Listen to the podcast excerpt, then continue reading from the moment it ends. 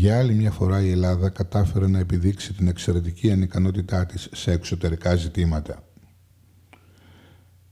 Το ψήφισμα του ΟΗΕ, το οποίο καλούσε για άμεση πάυση του πυρός στη Γάζα, το οποίο ήταν πάρα πολύ καλά ζυγισμένο στις εκφράσεις του και το οποίο καλούσε και τα δύο μέρη να σταματήσουν τις εχθροπραξίες, εμείς το θεωρήσαμε ακατάλληλο και απήχαμε.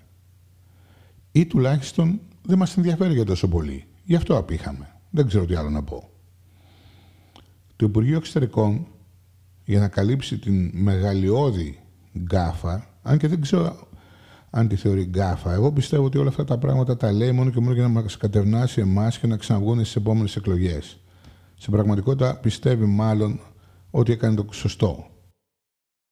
Για να κατευνάσει λοιπόν τα πνεύματα του Υπουργείου Εξωτερικών, λέει ότι το να απέχεις από την ψήφιση ενός ψηφίσματος δεν σημαίνει ότι το καταψηφίζεις. Αυτό το ψήφισμα ήθελε δύο τρίτα της Ολομέλειας για να περάσει. Εμείς λοιπόν πήγαμε από την άλλη μεριά. Όταν πας από την άλλη μεριά ή όταν απέχεις, όπως κάναμε εμείς για να είμαι πιο ακριβής, σημαίνει ότι η ψήφος σου δεν προσμετράται με αυτούς οι οποίοι υπερψηφίζουν το ψήφισμα. Άρα δεν βοηθάει το ψήφισμα να συγκεντρώσει τα δύο τρίτα που χρειάζεται της Ολομέλειας. Δεν είναι το ίδιο πράγμα σαν να το καταψηφίζεις. Τι σημασία έχει αν το λες εσύ αποχή και άλλοι το λένε ότι εγώ πηγαίνω και λένε στα ίσια εγώ το καταψηφίζω. Απλώς σημαίνει ότι είσαι δηλός ή ηλίθιος και δεν έχεις καν το θάρρος της γνώμης σου. Αυτό σημαίνει, δεν σημαίνει τίποτα άλλο.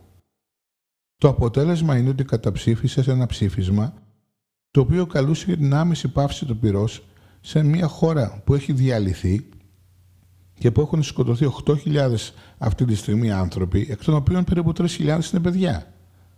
Αυτό καταφέρνεις με την ηλικιότητά σου, της αποχής.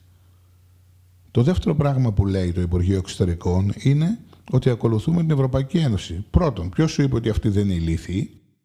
Και δεύτερον, δεν μου φαίνεται ότι την ακολουθούμε ακριβώς, διότι ναι, μπορεί 15 από τις χώρες της Ευρωπαϊκής Ένωσης να μην είχαν τα κότσια να εκφέρουν γνώμη, αλλά 8 είχαν και είπανε ότι ναι, το υπερψηφίζουμε. Και άλλες 4 είχαν και είπανε όχι, το καταψηφίζουμε. Άρα 12 χώρες είχαν τα κότσια να πούν τη γνώμη τους και την είπαν. Εμείς γιατί είμαστε τέτοιες κότες; Θέλουμε να τα έχουμε καλά με όλους συγχρόνως; Δεν μου φαίνεται ότι οι Άραβες θα το πάρουν πολύ καλά και πολύ θετικά αυτό που κάναμε. Βοηθούμε μια χώρα η οποία κατασφάζει ένα λαό και μια χώρα την οποία ούτε καν την αναγνωρίζαμε ως χώρα πριν από μερικά χρόνια ή στο όνομα δεν ξέρω ποιον συμφερόντων και γιατί.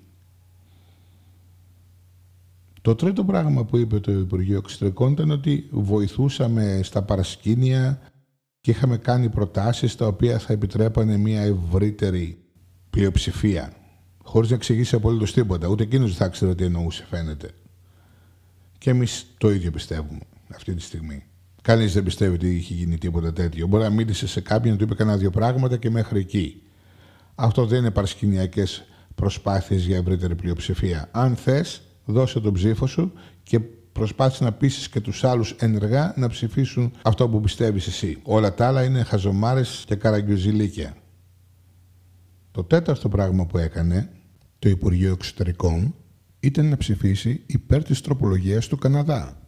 Η οποία τροπολογία του Καναδά μονομερώς κατηγορούσε τη Χαμάς και τη ζητούσε να σταματήσει αυτά που κάνει και ζητούσε κατάπαυση του πυρός από τη μεριά της, ενώ βασικά τα περισσότερα πράγματα αυτή τη στιγμή γίνονται από το Ισραήλ μέσα στη Γάζα στον άμαχο πληθυσμό.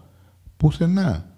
Καμία αναφορά στο Ισραήλ στην τροπολογία του Καναδά. Εμείς αυτή την τροπολογία την υπερψηφίσαμε.